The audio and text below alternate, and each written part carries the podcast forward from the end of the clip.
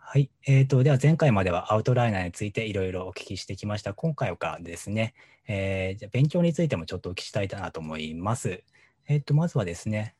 勉強にアウトライナーって、まあ、使われたりしますかたくさんは。勉今強。日、例えば、まあ、勉強というか、まあ、あとは読書とかでもいいんですけど、うんうんうん例えば何かアウトライナーを使った方が、つまあ、もしくは使わなくてもいいんですけど、なんか勉強法で、はいなんか他のツールを使ったりとかありますかそうですね。あの僕はあのとにかく学生の時にはい、あの勉強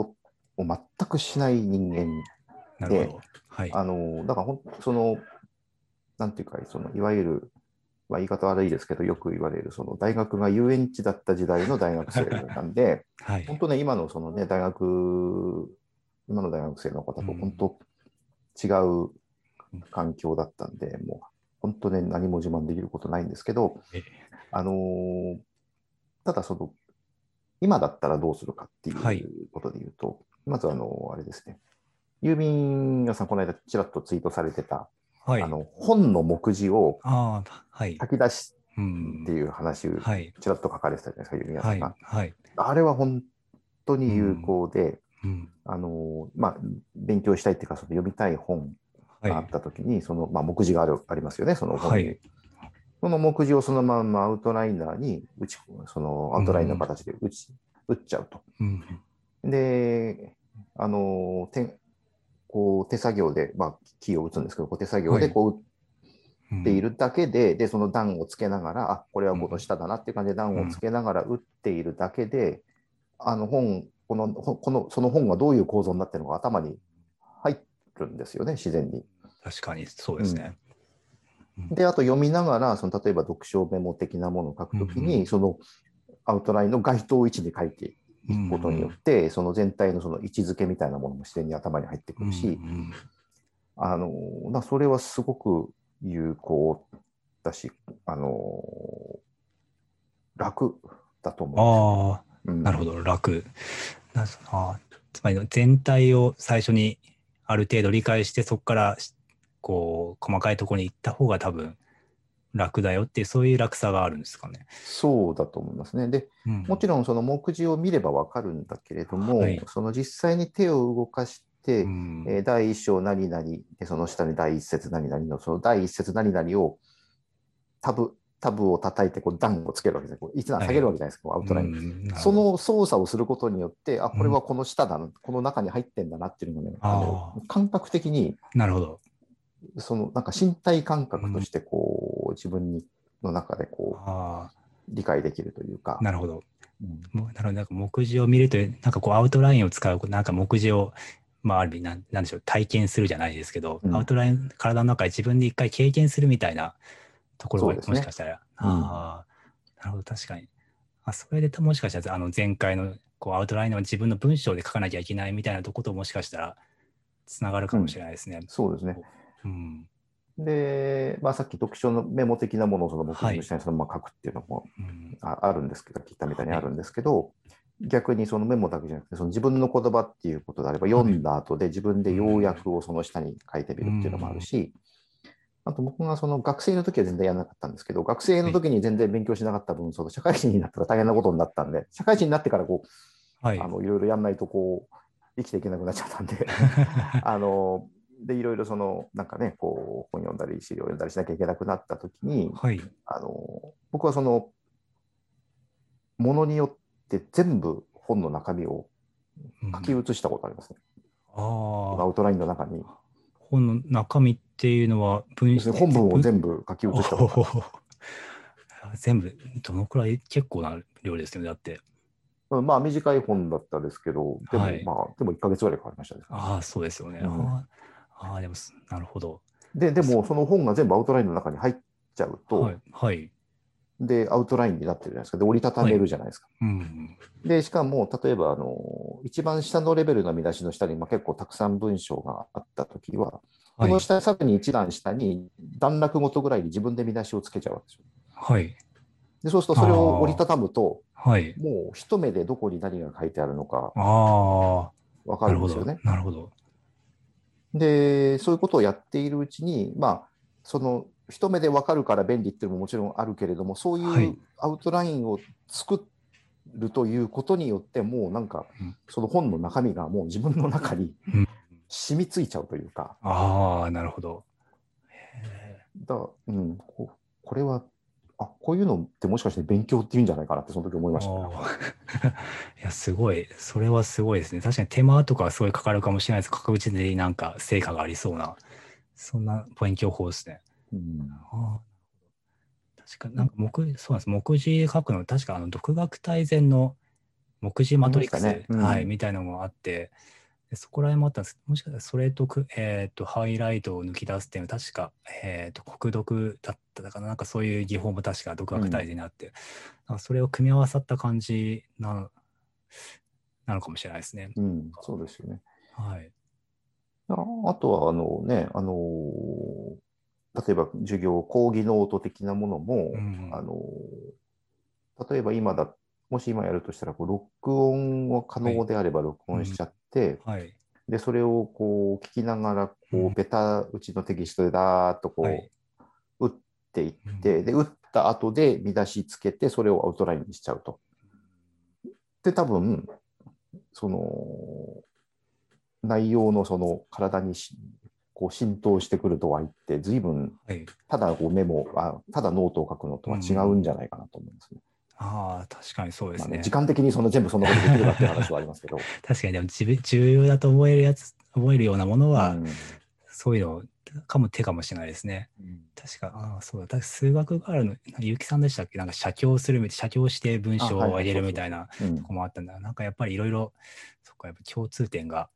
ありますね。うんそっあかの。せどうせ写経するならアウトライナーでやるといいんじゃないかなと思いますね。あの後からの使あーい、そうですね写経した内容の 確かに。使い、うんうん。ね使い勝手が全然違うんじゃないかなと。ああ、そうですよね。うんえー例えば、こうアウトライナーでいろいろ本文やって、その本文まとめたりするのあると思うんですけど、入れ替えたりとかってするんですか入れ替え。あのまあ、その本の中身を、本の構造を理解しようとするときには入れ替える必要ないと思うんですけど、あのそうで僕、それ、本丸ごと一冊写したときに、あの一冊丸ごと落として全部アウトラインにしたら、もう今度そのアウトラインを一個丸ごとコピーして、はいまああ、ーバックアップでこれ置いといて、うん。で、1個あるじゃないですか。これはをいどんなぐちゃぐちゃにしてもいいだろうと思って。はい で、そうすると、この自分のその、あの、ない、自分が理解しやすいように内容的にそれを解体して分類しちゃったんですね。うんおで、えーっ、とね、ちょっとその、何の本だったかっていうのはちょっと言え,、はい言えないんですけど、 はいこの、えーっ、とね、こう自分ある課題についての答え、ーはい。課題についての答えっていうその構造になっていたのを、はい。えー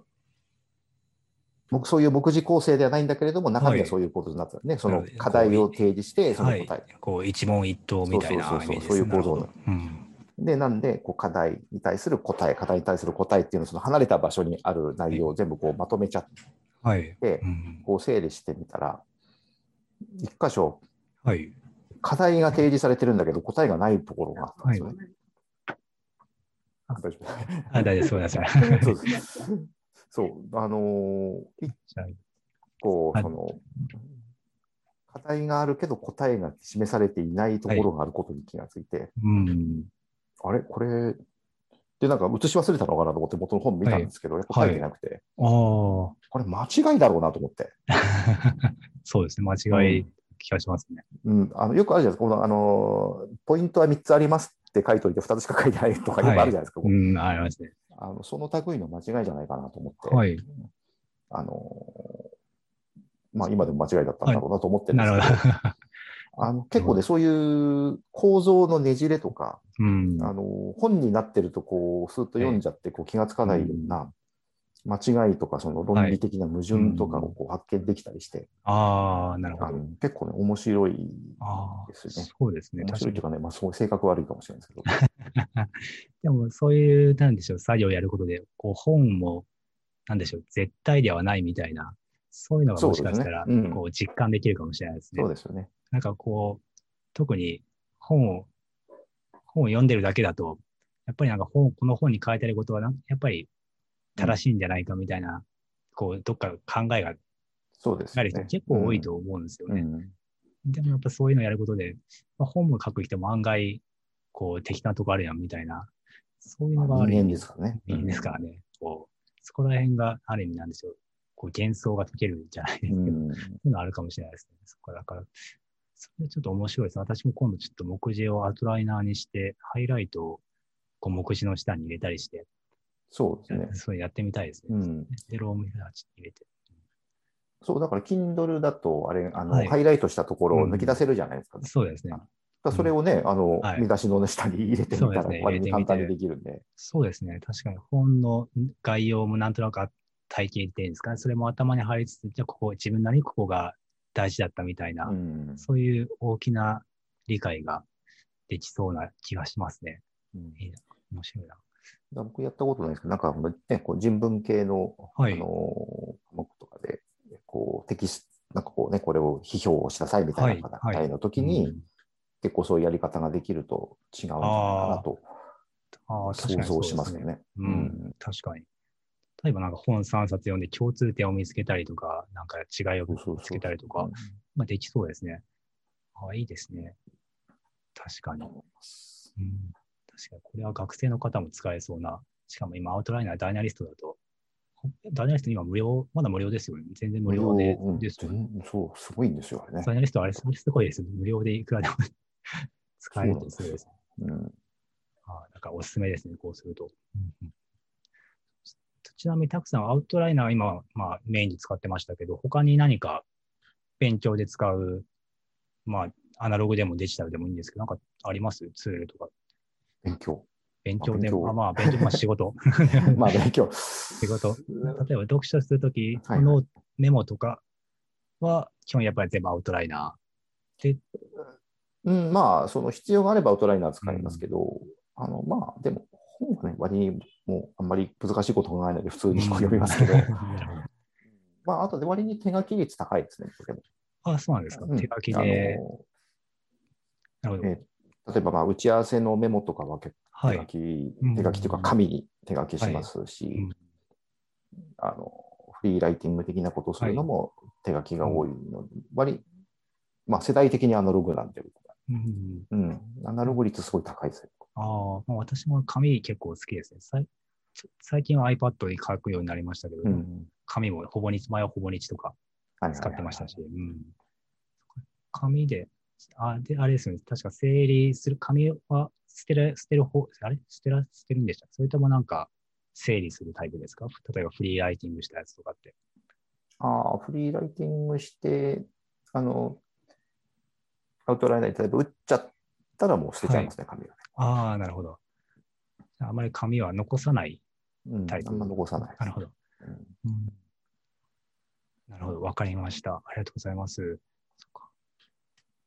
ちなみに、こう、少し話が変わりましてですね、こう、まあ、勉強っていうことになると、例えば、勉強をやるにしても、まあ、自分なりに、えーなんていうんでしょうね、セルフマネジメントじゃないですけど、タスク管理とか、そういうのをされると思う、されることになると思うんですけど、例えば、プロアウトラインでタスク管理って今、たくさんされてると思うんですけど、例えば、今、ほ本を、アウトラインプロセッシングライフとかで、かえっ、と、タスク管理、まあ、タスク管理というんですかね、まあ、ちょっとタス、まあ、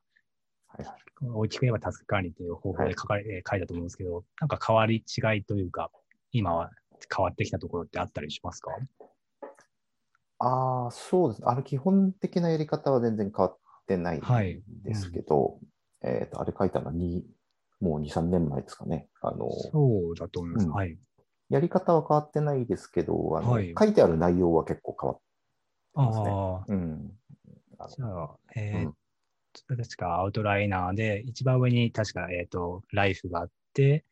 えーでしたよね。ライフが、一番上がライフで、えーもうし、えっ、と、すみません。し一番下がデイズっていうのを覚えてるんですけど、 真ん中が、えっとそうそう、真ん真ん中中ががねプ、ロジェクト的なやつなんでそうプロジェクトリストに相当するオールっていうアウトラインになっあーそてる、うそのオール、まあ、なんでオールかっていうと、その、ぜまあ、今日やること以外の全部そこに書いてあるからはいオールなんですけど、はい。まあ、そのオールっていうのがあって、うまんあ、そこのオールの下は、まあ、その、時々の、はい。時々にその抱えていることが全部書いてあるんで、まあ、そう、時期によって変わりますよね、ね内容がね。なるほど。で、そのオールの上に、あの、アズと B っていうはい。名前のうんうん。アウトラインを作っはい。て、当時作って、当時っていうか今も作ってるんですけど、あの、アズっていうのが、あの、人、人と関わる中で自分がどうしたいかっていうううんんアウトラインでなするねほ。どで、B っていうのは自分としてどうしたいかっていうことが書いてあるなるほど。アウトラインで、まあ、その説明をしたから結構自己啓発チックな内容にななったんですけ ど、あのそのアズと B の中に書いてある内容はあのほあのはい本に書いた時とは随分変わってます。ああ、やっぱりそれは日々過ごしていく中でだんだん変わっていく感じですかね。そうです、まあ、だんだん変わっていく分もあるし、今回はもう去年の年末にごそっと全部あー古いの消しちゃって、あそういえば確書き直かし、はい、そう打ち合わせキャストでおあそ話うしそうされてたか な。うんいろいろフリーライティングして変えたみたいな。そうですね、はいうんすごい短くシンプルになって、はい。うんんなるほど。で、その下に、えー、アズと B があって、で、そえっ、と、その、それが今真ん中のところですよね。真ん中の段で、その上がライ、なんか、あれ、アズと B がライフまでしあ、た、アズね。ビーアズと B とオールとデイズっていうそのあ、なるほど。毎日あのが同じ階層に並んでるんですね、はい。うんうんわかりました。じゃあちょっと、えっ、と、ダンス、えー階層を下げて、デイズの方に、えー聞いてみたいんですけど、デイズは今は、基本、えー一日のタスク管理、デイリーリストみたいな形でで、リはい、そうです使ってらっしゃるんですよ。例えば、タスクがあって、で、確か、えっ、と、メモというか、メモというのがあって、そこら辺は今どうですか種類とかって、こう分類った、増え何種類ぐらいありますかえーっと、まあ、基本は、えー一まあ、一日のその日付の下にこう、うん書くんですけど、日付の下に、えーまあ、タスク的なことを、今日やることを書くと。で、うん僕その今日やることをタスクじゃなくて、あの、do、do って呼んでるんですけど、はい。あのなんで do かっていうと、そのはい。タスク、タスクだけじゃなくて、そのこういうタスクやりたいなっていう、そうのん思いの部分まで含めて書く、はいタタスそうクですねそのものじゃないんですよね。はい。まあ、その今日こういうことやりたいなっていうことを、うんのあのしうんそ後ろにあるような、そのルートなるほど。その do が一つと、あとはあのメモ、うんその思いついたことだったり、えー記録したいことだったり、えーねまあ、例えばあとこう今、例えば弓矢さんと打ち合わせをしたら、その打ち合わせの内容もそこに書いちゃうしっていう、そのまあ、その2種類ですね。なるほどううんんえーやっぱりこう、アウトライナーで、こう、タスク管理をするっていうのは、やっぱりあれですね、えー並び替えやすいというか、並び替えやすい。うんうんまあっていうのはやっぱり並び替え一やつ、やっぱ、うん、一つありそうかなと思って、私もあの、ロームリサーチの、はいはいはいえっ、と、はい、もうあれも一応アウトライナーなので、あれで、うんやってて、やっぱりアウトライナーでやるのが汎用だ、汎用だからなんですかね、すごいいいなと思ってるんですけど、うんこう聞いてる人にやっぱりアウトライナーで、アウトライナーでタスク管理はいいぞってお伝えするとすると、どんなところがポイントになりますかね、ポイント、おすすめポイントみたいな、 ありますかね。あのまあ、自由なんですよね、うんあのまあ、入れ替えができるっていうのもあるし、はい。あの構造をその自分の好きなように構造をうん作れるじゃないですか、その範囲、だからアウトライナーに限らず汎用ツール使うとそうなんです、うんと思うんですけど、あの例えばあの、なんだろう、トゥードゥイストを使うと、はい。あれはその非常に機能は素晴らしいですけど、トゥードゥイストの構造があるわけですよね。あのうんインボックスがあってあって、そうですね、プロジェクトプロジェクトがあってみたいなのがあってで、えーなんだプロプロジェクトサブサブもありつつ、あとはデイリーになるのかな。うんまあなんかそういう構造がある。はい、構造がそうですね。で、それが自分にしっくりくればいいんいいんですけど、うんあの、ね、あのタスク管タス管理っていうのは結局生活なんで、人、うん個人の生活なんで、そうですね。違うはずだと思うんですよね、その一番最適な形っていうのは。だからそれがこの結局ああいう出来合いのツールってその最大公約数的な構造になっていて、うん変えられないんですよね。あのもちろん機能的に便利な機能がいっぱいある,、はいあるんですけど、で例えばそのアウトライナーを使うと、まあ、要するに例えば僕だったらそのさっきの As、はい B、オールみたいなこう、うん構造を勝手に自分のはい好きな構造を作うっんちゃう。要するに自分に最適なアプリを作れちゃうわけですよね。そのああ、なるアほウトど。ラインの上うにんで別に開発しなくても、単にアウトラインを作るだけで、うん自分に一番こう最適なあの形を作れちゃうと。うんで、ね、入れ替えたり検索したりっていうそのアプリとしての基本的な機能はもうアウトライナーが提供してくれるんで、うんあそっかのだから自分のツールを別に開発しなくても作れちゃうっていうのが一番ああ、あの僕はいいと思いますね。なるほどあの。まあ、アウトライナーに限らずですけどね、汎用ツールのいいところうはんそうだと思います、汎用ツールねのやっぱり汎用するのいいところはそういう、やっぱり自由なところですよね。ううんん、確かに。私もアウトライナー使ってて、多分人それぞれアウトライナーの、まあ、形作りとかいろいろきっとあると思うんで、私はあの、ロームリサーチの場合は結構時系列でもう記録とアイディアとタスクともほもろもろ混ぜて時系列でもう書き続けちゃう、ある意味日記のみたいにもなってるんですけど、うん多分それとやっぱりたくさんのそのデイリーのリスト多分違うと思うので、そううねんそれはアウトライナーであったら両方できるっていうのはやっぱりそこがいいところですね。うんうんロロームリサーチどうですかロングリサーチですか僕ね、本気で使ったことないんです けど。ロングリサーチですが、えー、とまずですねあのリンクを使ってつなげるっていう意味ではすごいいいですしデイリーでこう毎日記録をしていく中でこういろいろアイデアを育てていくっていうのはそれはすごいいいと思いますし高機能なんでうんすごいいいと思うんですけどアウトライナーとしてだとですね結構貧弱なところが結構あっあてそうはいまああの例えばバレットを一つ動かす上下に動かすとかはいはい段差とかできるではできるんですけど2つ選択して上下に動かないっていう え、そうなんだ。そうなんですよえー2つでたえっ、と多分こう、えー、とひ左右は動かせるんですけど上下が動かないです一つ一つじゃないと動かせない。一つはやって動かせないあの折りたたんでひ動かせはできますけど折りたたみ一つにしてはできるんですけどあー例えばコトピックを2つをこの文章を2つ上に動かしたいなっていう時に、あの動かああ動かないやってよくなります。そ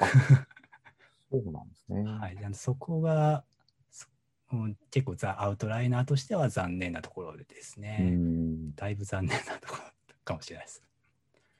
まあね、コームリサーチ、やっぱ最初出てきたとき、これは夢のような、なんか、あれだろうとかもしれない思いましたけどね。はい、うんそうなんですだから、すごい合ってる人にはすごい合ってます。私もあのそこを目つぶってやれば、あのまあ、金額とか置いといて、うんすごいいいツールだなとは思うんですけど、やっぱりあれですね、ちょっと金額とかあすが出た瞬間、金額はがいねうん人が人が少なくなったなっていう印象はだいぶあります。重重くならないですか、あれ使ってて。あーそうですね、重くはならないですけど、あのサイドバーに、えーまあ、2画面できるじゃないですか、ロームリサはいーはチいっはいては。い。 2画面目の右の方にいろいろ作っていくと、こうすごい重くなったりします。ああ、なるほど。はい。あ、ちょっと待ってください。今ですね、はいはい子供がね、帰ってきたん で、多分一回出ないと、えーっと、と 思うんで、ちょっと一回今抜き、じゃあここで一回抜きさせて、次、こう、えーっと、後半の、後半というか、そうですね。まあ、ちょっとここは中断にして、後ま半だ後半をつ、後半ではい後半を続けたいと思います。はい、じゃあちょっと一回はい中断させてください。はい、えーというわけで、すみません、ちょっと今、中断してまして、えーちょっと子供が帰ってきてましてね、えー中断してたわけなんですが、はい、えーとですね、じゃあ、ここ、またちょっと改めて質問を変えまして、はいまあタクさんにとって、えーと、アウトライナー関係なくですね、例えば好きな本とか、おすすめな本とかってあったりしますか、アウトライナー関係なく。もちろん関係あってもいいんですけ ど。好きな本、まあ、それ、あのーもうね、そんなに本をたくさん読む人間ではないんですけど、好きな本、そうですね、でもまあ、この、これを聞いているようなはい。方におすすめの本というと、えーっとね、例えば、ちょさっきちょっと覚えてきたんですけど、はい。えっと、まあ、これ知ってる方多いと思いますけど、これなんだはい。えーっと、強いチームはオフィスを捨てるという何年か前に出た、おーええージェイソン・フリードというはい人の、えーこうね、ー、はいこ。れ見せて、見せて、これね画面で見せても、 そうあですの、あれの無駄なんですけど、えーこの本が僕すごく好きで、特に今、あれですね、あの、リモートが。家でリモートでそうね、す仕事をするあの機会が皆さん増えてると思うんですが、あのリモートワークの時代になる直前ぐらいにリモートワークはいいぞということをお書いて、えー割にベストセラーになった本ですね。このレイソン・フリード、あのベースキャンプという会社の、はい。えーあ創業者で、えーそのベースキャンプの、えー、と2人創業者、そ創業者じゃないのかな、あのもう1人代表的なこのベースキャンプの人なのデイビッド・ハイネマイヤー・ハンソンさんという、はあのい、えっと、Ruby on Rails を開発した人ですよね。おあのまあ、その会社の、はい。えージェイソン・フリードという人のこの強いチームはオフィスを捨てるという、このリモーへトー、リモートワーク、えこれでおすすめ本って、啓蒙は本。いなるほど。はい、あのへーこれはとてもあ